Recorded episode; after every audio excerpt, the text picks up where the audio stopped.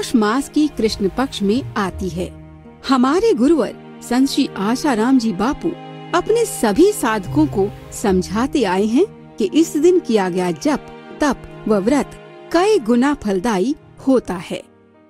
इस एकादशी को दीप जलाना, दीप दान करना पुण्यमय माना गया।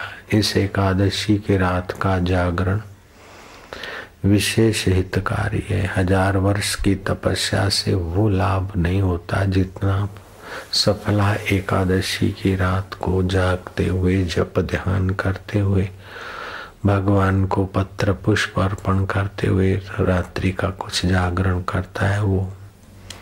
सफला एकादशी के पुण्य दिवस पर उसका जप, तप, साधन, भजन सब सफल हो जाता है, जीवन सफल हो जाता है। ये पोष मास की कृष्ण पक्ष की सफला एकादशी पापों को क्षय करने वाली, भगवत भक्ति में मदद करने वाली, दुराचारी से दुराचारी, पापी से पापी भ्रष्ट से भ्रष्ट व्यक्ति को भी अगर सफला एकादशी के व्रत का प्रसाद मिल जाए तो वो सारे पापों से छूट जाता है और भगवत प्रसाद की उसे प्राप्ति होती है। भगवान कृष्ण युधिष्ठर को कहते हैं कि, युधिष्ठर, ये सफला एकादशी के विषय में तुमने पूछा है तो ध्यान देकर सुन। इस सफला एकादशी का व्रत रखने वाले को सुबह उठकर संकल्प कर लेना चाहिए, नहीं तो जब भी स्मृति आए, मैं आज का दिन, ये एकादशी का दिन व्रत रखूँगा। अपने नियम में दृढ़ रहूँगा, भगवान, हरि भगवान, अंतर्यामी मेरी रक्षा करेंगे, मेरे संकल्प को सफल करने में सहायता देंगे।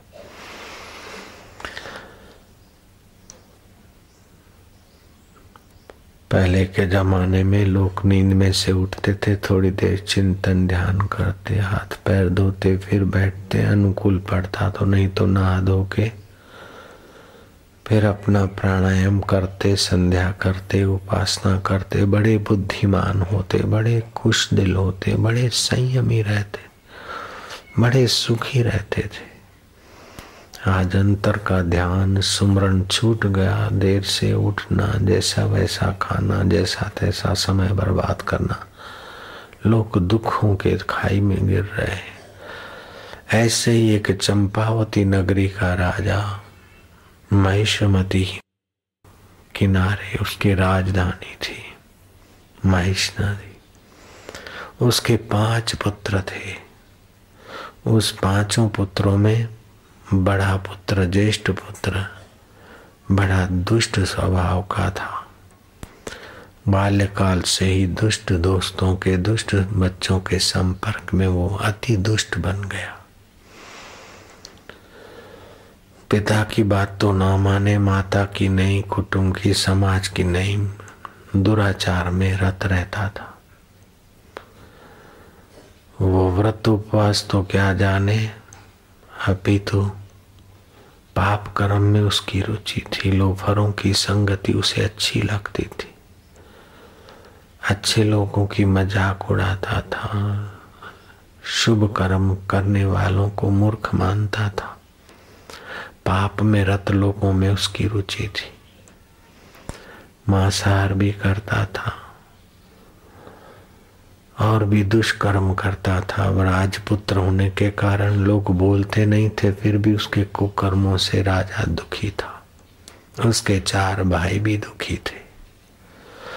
एक दिन राजा ने अपने चारों पुत्रों से सलाह करके उस बड़े कुकर्मी को राज्य से बाहर निकाल दिया। भटकता भटकता राज्य के जंगलों में। एक पुराना पीपल का वृक्ष था। आते जाते यात्री कहीं वहाँ विश्राम करते थे, उस पीपल के वृक्ष में देव का वास मानते थे। ये अधम स्वभाव का ज्येष्ठ पुत्र भी पीपल के वृक्ष के नीचे पड़ा रहता। कहीं यात्री कुछ देव मानकर कुछ रखते वहाँ से खा लेता, नहीं तो जंगल में कोई चंडाल लोग जैसे शिकार करते, ऐसा शिकार करता, पेट भरता,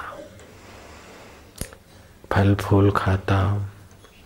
उसको पता भी नहीं रहता कि आज दिन कौन सा है, वार कौन सा, तिथि कौन सी, त्योहार कौन सा, एकदम नीचा चला गया। युधिष्ठर, उसके कोई संचित पुण्यों का उदय हुआ और पौष मास की कृष्ण पक्ष की सफला एकादशी का दिवस। दसम की रात को उसे कुछ फल फूल न था, खाने को ऐसे ही सो गया तो ठंड में ठुठर गया। अनजाने में उसकी एकादशी सुबह बारह एक बजे तक हुई। ठुठरता पड़ा रहा, चलने की शक्ति नहीं। फिर गया पेट में थोड़ी भूख लगी, उठा एकादशी के सफला एकादशी के दिन। इधर उधर मुर्गाया खरगोश का शिकार तो क्या करे? जो थोड़े बहुत फल ढूंढ के ले आया। फल लाते लाते शाम हो गई। कोई पुण्यमय घड़ी थी उसके मन में उठा के, मैंने इतने सारे पाप किए, दिन भर तो भूखा रहा हूँ। अब ये फल खाऊँगा। चलो जो सृष्टि करता है भगवान, जिसकी ये दुनिया है, मैं तो उसको नहीं जानता हूँ, लेकिन वो तो जानता है। पीपल में देव है तो वो देव ही मेरे पहुँचा देगा। भगवान सृष्टि करता देव को ये फल अर्पण करता हूँ। जो कुछ जंगल के फल कंदवादी थे वो भगवान को अर्पण करके बैठ गया। हे भगवान हे भगवान, हे प्रभु, हे दाता, मैं तेरा। मैं जैसा तैसा हूँ, तेरा हूँ, मैं तू, तेरे शरण हूँ।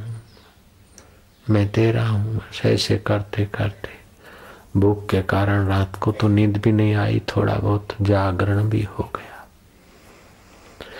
हृदय आकाश में बैठे हुए श्री हरि उस पर प्रसन्न हुए। युधिष्ठर, चित्त में आकाशवाणी हुई।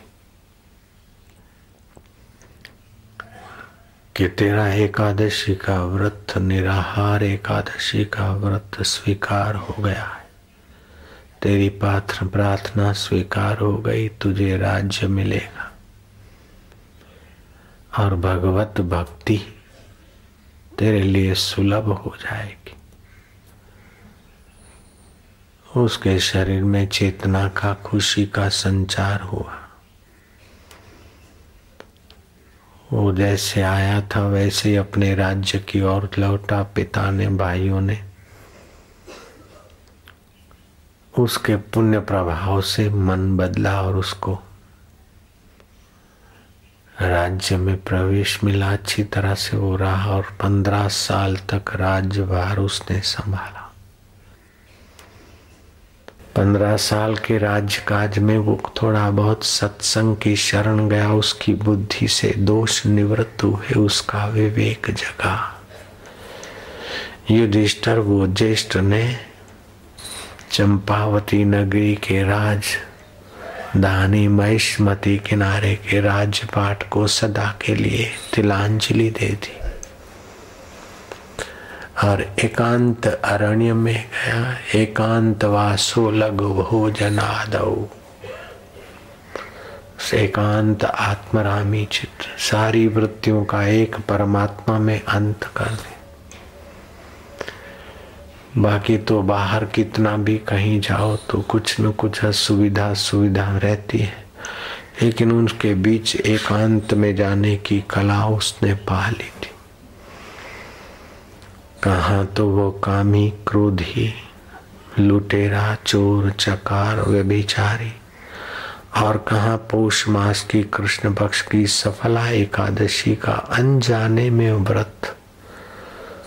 और उस व्रत ने उसकी पुण्य पुंज की जो पूंजी छुपी थी, सबके हृदय में शुभ अशुभ होता है। पाप पुण्य सबके हृदय में होता है। सुमति कुमति सबके उर रही, वेद पुराण निगम सका है।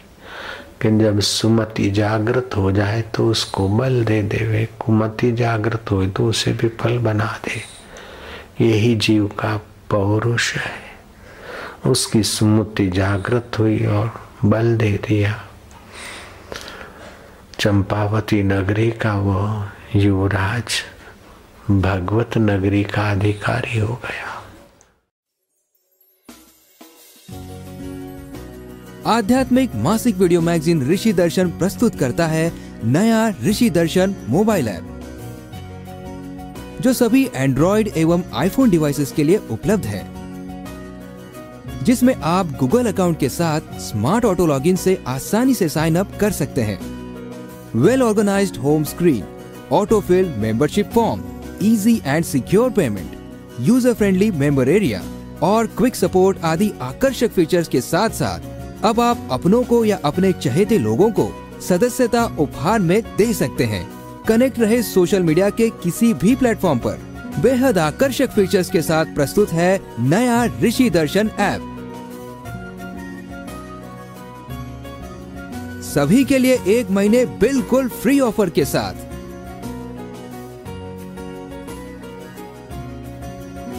आज ही ऐप स्टोर अथवा प्ले स्टोर से डाउनलोड करें।